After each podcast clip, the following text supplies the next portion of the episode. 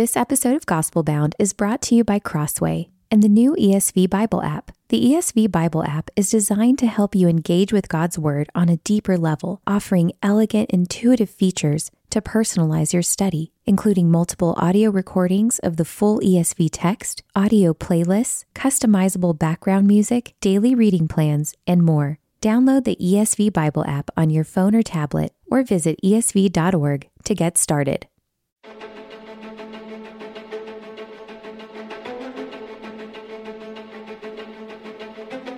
This is Gospel Bound, a podcast from the Gospel Coalition for those searching for resolute hope in an anxious age. Wherever you're listening from, welcome. I'm your host, Colin Hansen, and I'm glad you're here for today's conversation.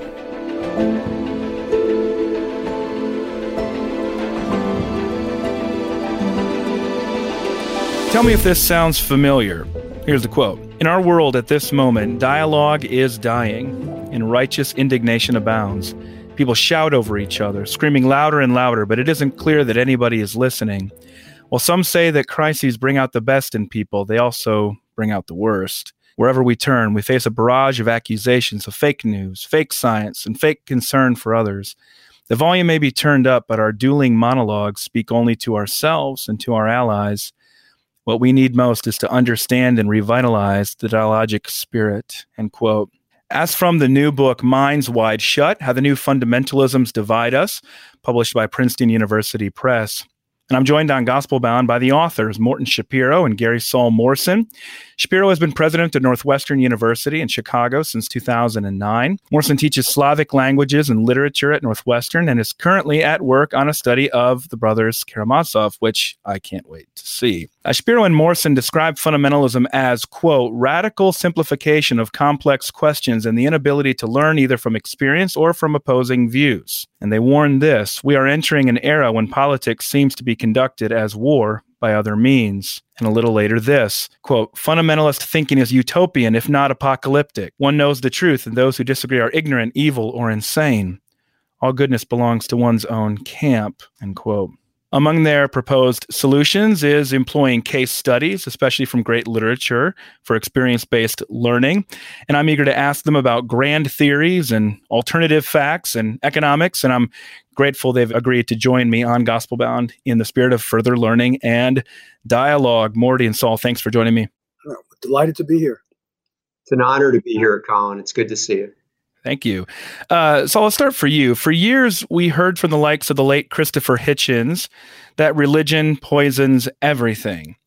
So as religion declines in the West, why does ideological intensity keep rising? Ideological intensity has nothing to do with religion. You can have ideologically intense people who are religious or not religious.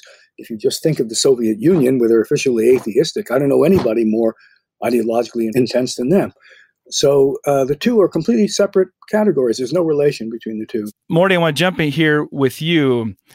You know, I'm sorry for what you and your family had endured last year uh, from protesters in Evanston. I've followed the situation closely, and I admire that you stood up to them for crossing several lines. Around the same time, actually, Saul, you wrote on the suicide of the liberals for First Things, an article that I had picked up and spread around to others. But Morty, I was actually a little surprised by your response based on what I've seen from other universities. How does that experience from last fall relate to the message in Minds Wide Shut? Well, Colin, that's kind of a loaded question for the first. I thought you were going to give me a softball, like uh, no, it's a, it's a good one. I just, I mean, that was a public theology thing. and dialogue or something as a person of faith. But you know, I, I would just say that you know, um, I always remind people if if freedom of speech isn't respected on your alma mater, you didn't you didn't let on that. Of course, you took a course in Russian literature with Saul. It was before I got here. And not that you're old, but. Uh, I was still teaching at Williams at the time, but um, you know, I mean, you, you got to respect free speech, and you also have to respect different generations who really care. And there, there's a lot to care on about Colin, and you know, but you know, for me, I, I draw the line. I draw the line on violence, and you know, I think history suggests, and we talk about that at some length in Minds Wide Shut, that if the intelligentsia starts saying, "Okay, that's okay," you know, you're really upset. This is bad. There's a lot of things that are bad in the world with systemic racism, particularly anti-blackness and the like. But if you start turning your head and saying, you know, violence is okay, you know, we describe that, we call that Saul the slide, right? That what happens with people said, well, this was unacceptable. And then a year later, it's acceptable. And then they go on to the next thing. So I, I, I just think you need draw the line at intimidation and violence. And so I tried to draw, but it's not to say that some of the people, you know, who are the loudest are, aren't sincere or that there is no reason for them to be upset. There's a lot of reasons to be upset. It's just how you articulate that and how you manifest it. And again, you know, once the leaders start saying, "Oh, you know, I understand you you were sincere," and then certain behavior is condoned, then it's, it's I think it's history suggests it's a real problem. Colin. Well, that's exactly why I paired those observations together because that's the thesis of what Saul writes in the Suicide of the Liberals, where he narrates Russian history of exactly that uh, that trend. Uh, Saul, I thought postmodernism was supposed to be the end of grand theories. I'm amazed that you had to write this quote. It isn't true that anything short of a totalizing theory is somehow flawed, at best a stopgap until such a theory is found. End quote. So, what happened to this postmodern uh, critique of grand theories? Well, it's complicated, but the short answer would be that the critique of theories was always the critique of somebody else's theories. It wasn't the critique of theory per se. Just the way, you know, when people do a discipline called the sociology of knowledge, where you only believe this because of your social condition. It's always the sociology of somebody else's knowledge, never the professors doing the analysis. The postmodernists have a kind of what we call a negative fundamentalism. It's just as categorical. It assumes that either there's an ironclad way of knowing the truth or there's nothing. They just take the nothing. But they only take it when it's convenient, when there's something to oppose. Otherwise, they know the truth. And uh, I, I'm talking about the extremes here, not everybody who you know was influenced right. by any of these theories, just at at the limits. By the way, my article is called "The Suicide of" was originally called "The Suicide of the Russian Liberals." they, dropped the, the word. well, I mean, that is truth in advertising. It is specifically your. I think what I what I loved about your classes, what I loved about your writing, is you let the history and you let the literature sit with us. You're not just trying to mine it for polemics no. And that's why I commend that article because it's not just mining for like, oh, see, now we can identify the liberals with today. No, it's oh. it's sitting there what Morty was talking about there of we do need to learn from history, but that doesn't mean we're bound to repeat it in the same ways. Yeah, I would I wasn't commenting on American liberals. I was commenting on Russian liberals, and I leave it to um, the readers to decide what parallels, whether among liberals or anybody else, there might be today. I pose questions based on the Russian example, and then leave it to the reader to, to answer them. I don't want to answer them for them. It's too complicated for that. It is. I I uh, said to some friends the other day that after a long day on the internet, I love to relax by reading Russian history. Just a foolish thing, but it helps to illustrate how crazy the online experience can be now. If uh, you know, curling up with a little Vasily Grossman uh, in the end night is, is how you relax, which I have to say um, is the case with me. Uh, Morty, what does it mean to? Hopefully, this will be more of a softball. Okay, uh, the softball team looks good this year. Also, they're eleven and one. Thank you for noticing. Uh, I'm always noticing, Morty. You can always count on me for that. What does it mean to lead a university whose motto is "Whatsoever is true" from Philippians four eight? When my truth and alternative facts are wielded as a kind of impenetrable defense against dialogue and disagreement.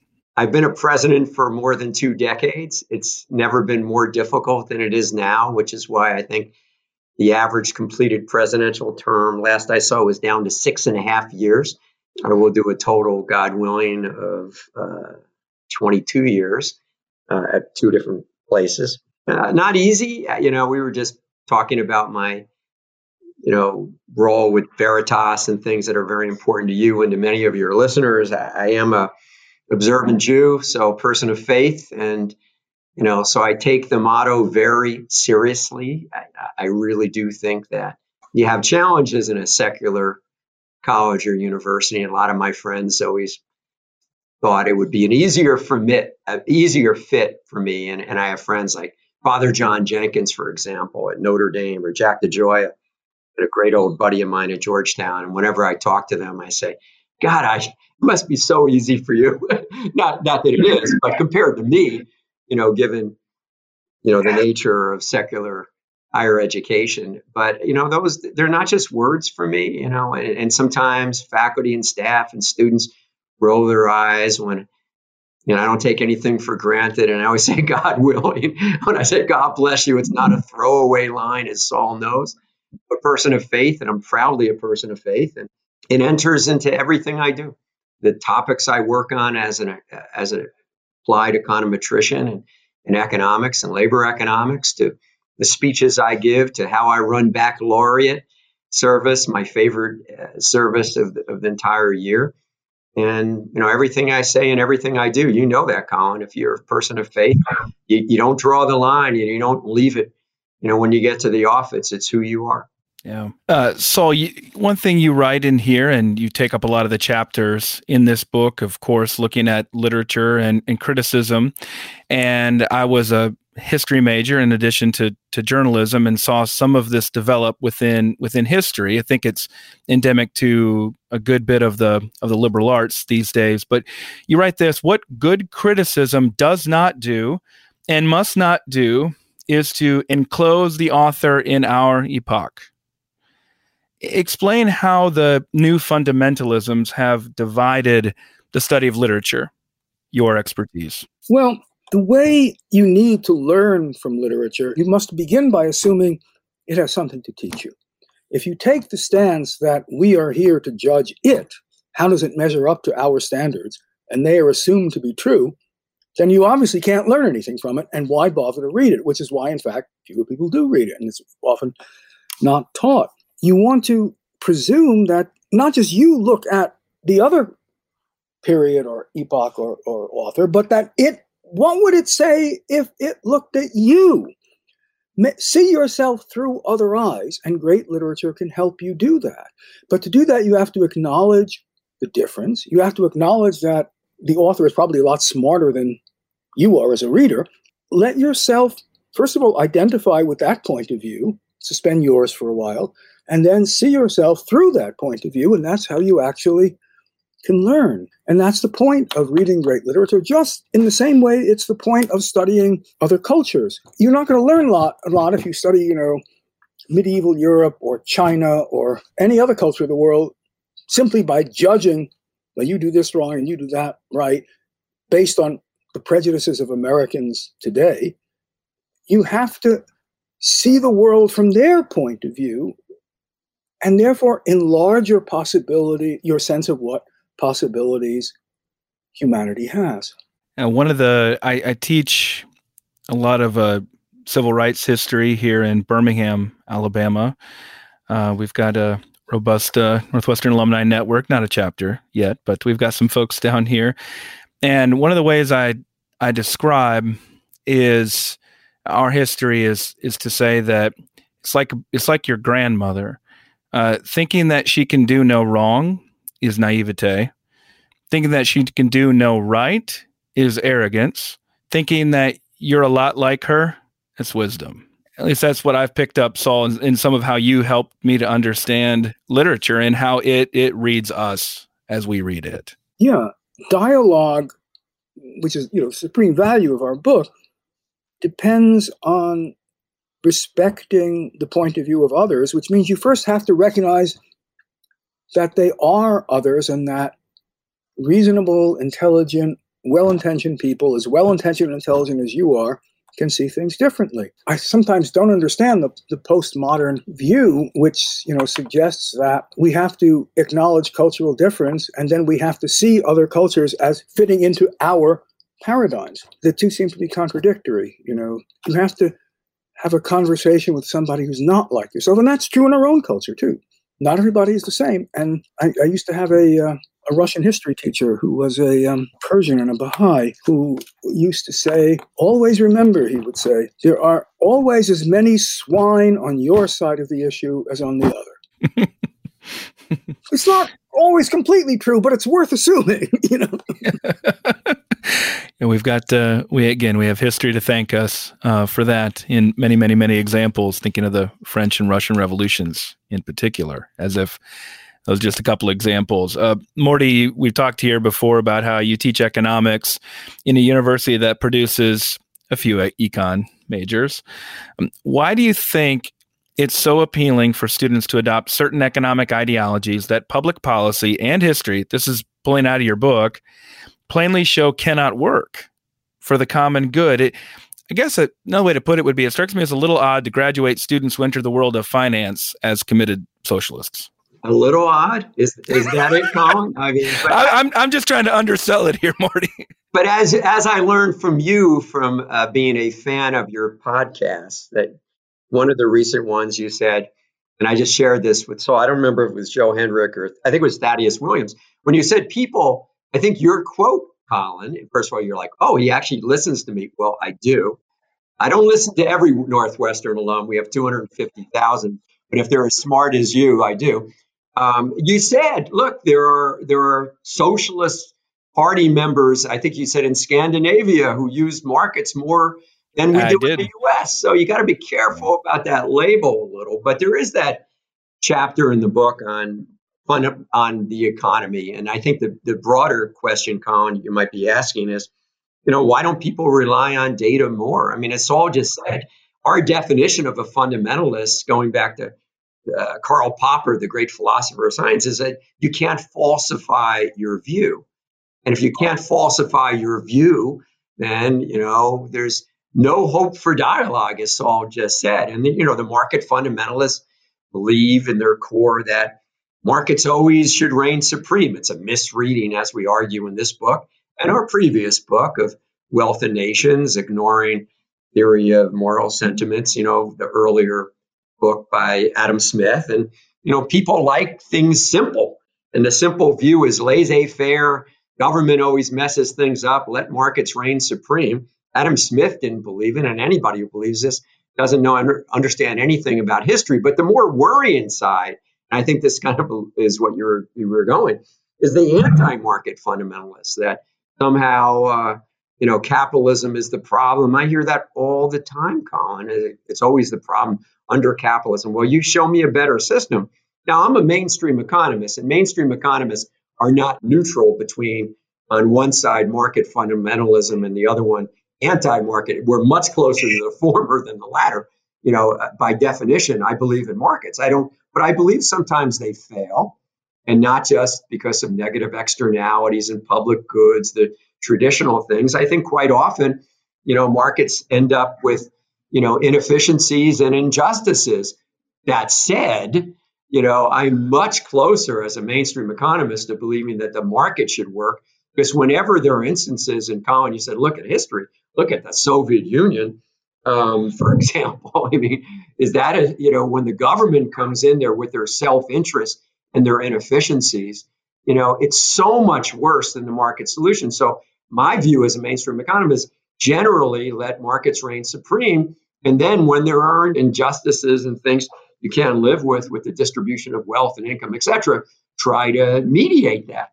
But if you start from the government making these decisions, you're not going to have economic output to use to redistribute because it's all going to go away. And that's the lesson of history. So, you know, again, that's the chapter. And, and then finally, you know, there's so much evidence, you know, that economists agree on minimum wage, on rent control, on carbon offsets, on trading pollution permits, on healthcare. Uh, not on everything. Wealth tax, we're a little bit over, but marginal tax rates and you know we, we agree but then people use it either from the right or the left and they misstate you know they always say on one hand on the other hand well there's not two hands there most economists as we try to argue in some detail agree on almost everything that's important about economic policy again this is why the book was so refreshing to me because i felt like you guys tackle many of the real challenges and you don't talk around them. That's why I was eager to to have this conversation with both of you. And so lately, I've just been wondering what I've what I've missed. I mean, this gets as a typical alumni uh, thing, right? Like, wow, I have things changed in this way because what I loved about Northwestern is how I was challenged by professors, even when we disagreed about important things, really important things like religion, including. I mean, I think just I was just sitting down thinking about this list of people. I'm sure you guys you know these people Peter Hayes, Charlie Moskos, Irwin Weil, Dick Schwarzlose, Bob McClory, Bob Gundlach, Mark Witte, just some of the professors I got to study with across a remarkable set of disciplines and changed my life precisely because we disagreed on things. Um, the late Bob McClory and I had just long conversations about Christianity, about religion, and we disagreed strongly with each other, but really respected each other in that process. It does seem from higher education to politics to journalism to religion, though, Saul, a lot of the mood has shifted. And I just don't see as many attempts any longer to persuade. It seems that many today are looking simply for confirmation to what they already believe, including in education. What did, what did I miss? I mean, what, what's, what do you see as having changed, or maybe I just wasn't picking up on what was already there? Do you see this among the faculty or the students? Are you referring? To? Oh, students. I'm thinking about in particular students. Ah, uh, well, my experience of students, of course, may be biased by the ones who are willing to take my class, which may not True.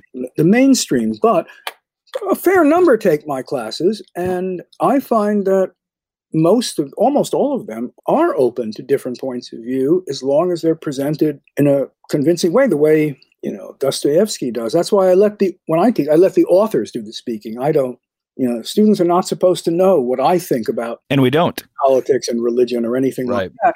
And I won't tell them if they, you know, if, if they ask because I'm not important. It's the writer who's important. You know, so I teach through them and I find that, you know, again, it may not be representative, but the students who I encounter are almost all willing to open their minds a bit and see the world from a different point of view. Maybe if I, you know, if these writers directly challenge more of what they of their core beliefs, but they do challenge a few of their core beliefs, and they still seem open, you know, to me. I suspect that there's a lot more uniformity among the faculty than among the students. Hmm. Morty, what do you think? Well, you know, it, it's hard to tell, Colin, what, what has gone. You know, I'm not a sociologist, so I'm not trained for that, or anthropologist or psychologist, but you know, eh, you know, as a uh, economist, you always look for what's the sea change, what's the catalyst. And certainly it's social media, you know, I mean, back when you were there, you, you could disagree and, be a proud person of faith. And, you know, you're not going to, I think, get into arguments through social media and people aren't going to signal you out for this or that because you have one belief or another. And, and, you know, with the world of social media, you, you know, you really need to be careful, right? I mean, it's just sort of it's everywhere out there, and it and it makes it very difficult to have productive dialogue, but not impossible. And you know, I meet with a lot of students, and most of them really, I, I don't I don't buy that we're indoctrination mills or anything. I, I I don't buy it, and I know many of those faculty you listed, and many of them are still here teaching great work, great things, and teaching people how to think. And you know, it's it's so easy from really from the conservative side to say that because the vast majority of faculty are Democrats, registered as Democrats. We have a footnote in that. I don't know if you noticed in one of the chapters, and, and we pointed out that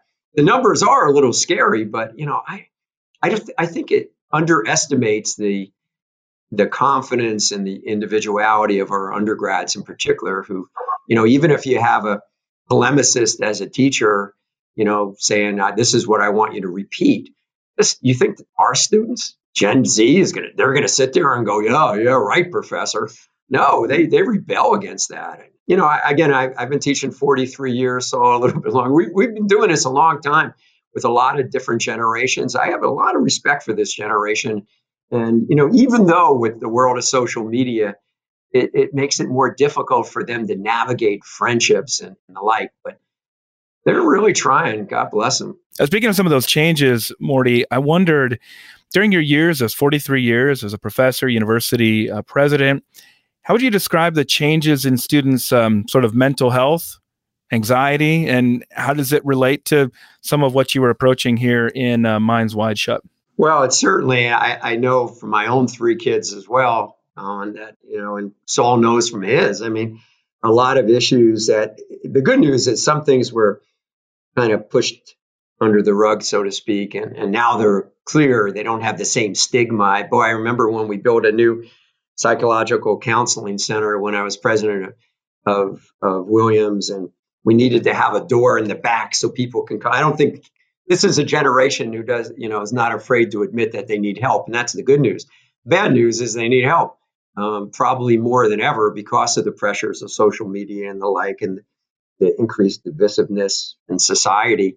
And it's, you know, I mean, again, I'm not a sociologist, but some, I, you know, I, I read things like you read, Colin. I mean, I, I, think that, you know, I think faith is a is a good answer to confusion and and a lack of confidence. You know, I, I believe that, and and I and I also believe that some people say, of course, that it's you know the trophy generation that you know when when I played little league, you only got a trophy if you won. Now you get a participation, and you know, there's a lot of that. And some of that is really overblown, I think. But the reality is that, especially to get into a school like a, a Northwestern or a Yale or a Princeton or a Dartmouth or an Amherst, you don't have a lot of failure anymore. You know, I mean, even the admit rate at your alma mater, you know, we were admitting 30%. So the value of your degree has gone up. You would get in anyway, but a lot of your peers might have a trouble because there's just not that much room. And the mid rate that we're in right now, and we're going to be notifying in two weeks, is is going to be four percent. People say, why are they not more resilient? Well, they never had experience with failure, and that's not their fault.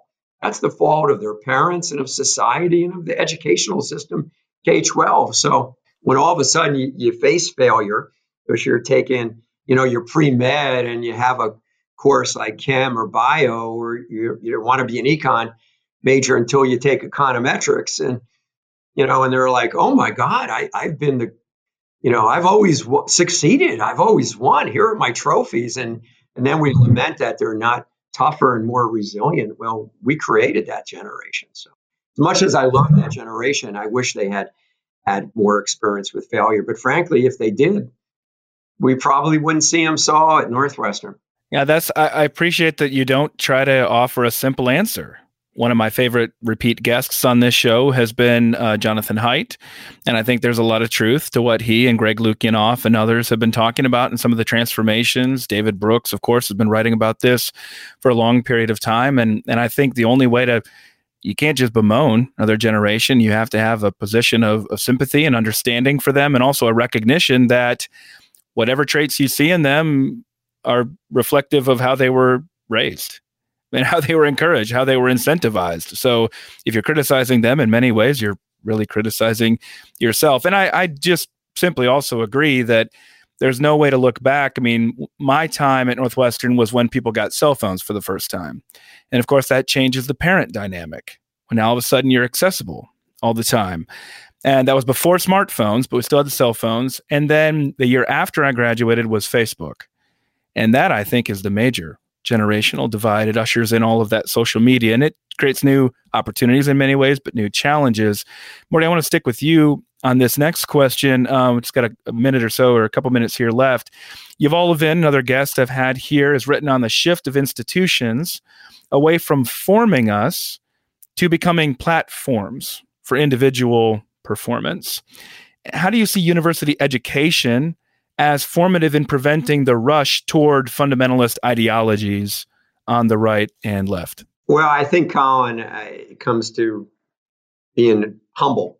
You know, one of the great things from faith I think you get is humility, uh, and um, part of that humility is realizing you don't know everything, even if you're really smart and you're 20 years old.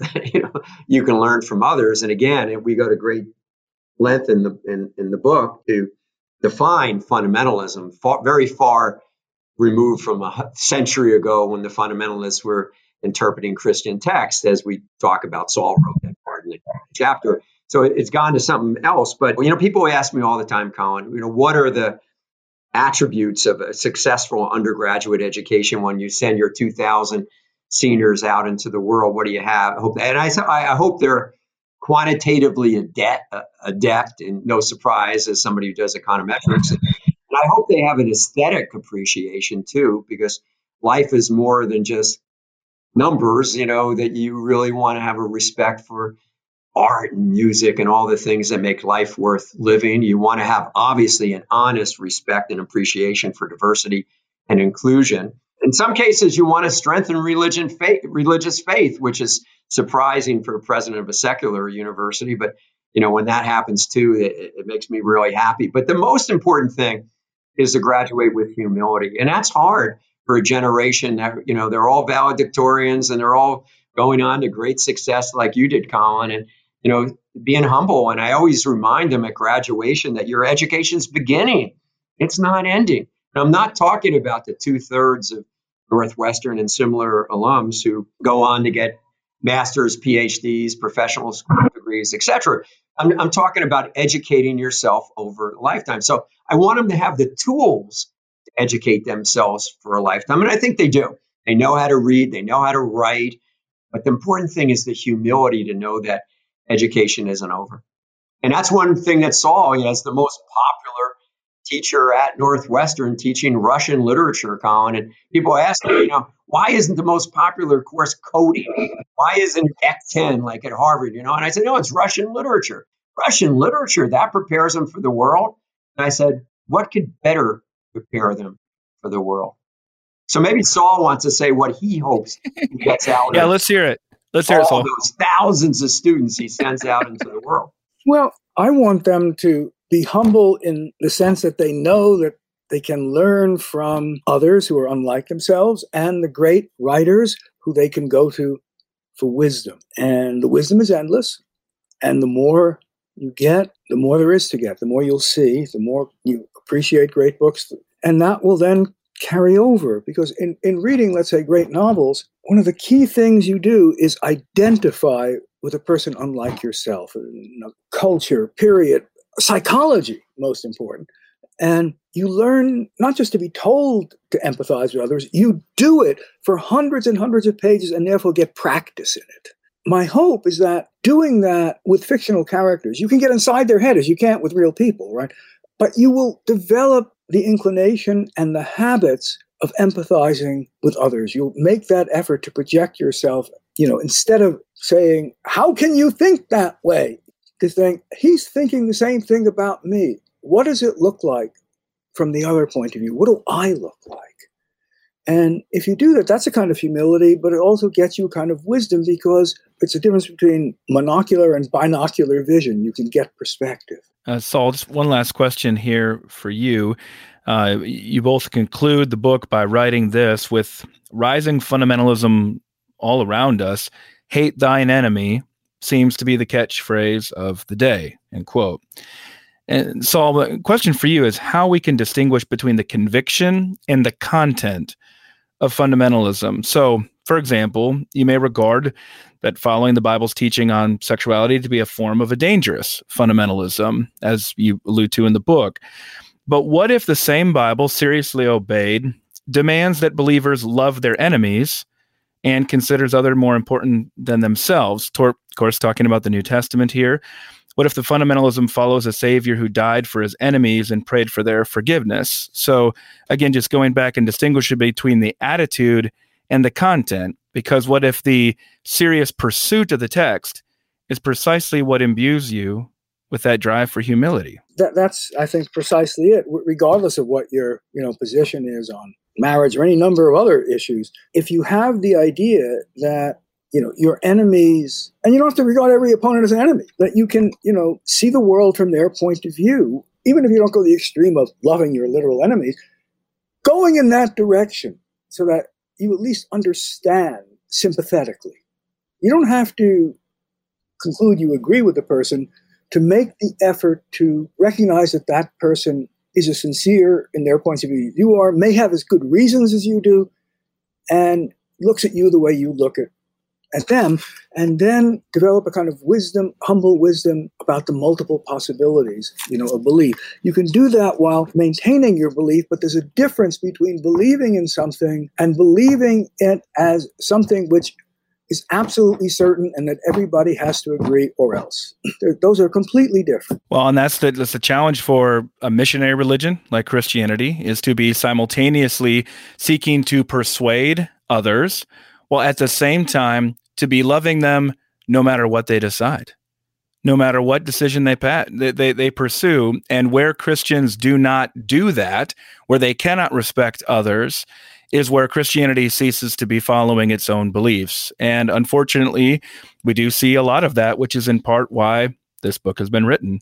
Um, and I really appreciate you guys for taking the time to talk with me about it. Minds Wide Shut How the New Fundamentalisms Divide Us, published by Princeton University Press. The author is Morton Schapiro, Gary Saul Morson from Northwestern University. Thank you for joining me. Thanks for having us. Thank you, Colin. It was an honor. Yes, it was. Thank you for listening to today's episode of Gospel Bound. For more information, including past episodes, transcripts, and to sign up for my newsletter, go to tgc.org slash gospelbound. If you like what you've heard, you may also like my new book written with Sarah Zylstra called Gospelbound, Living with Resolute Hope in an Anxious Age. You can find it wherever books are sold.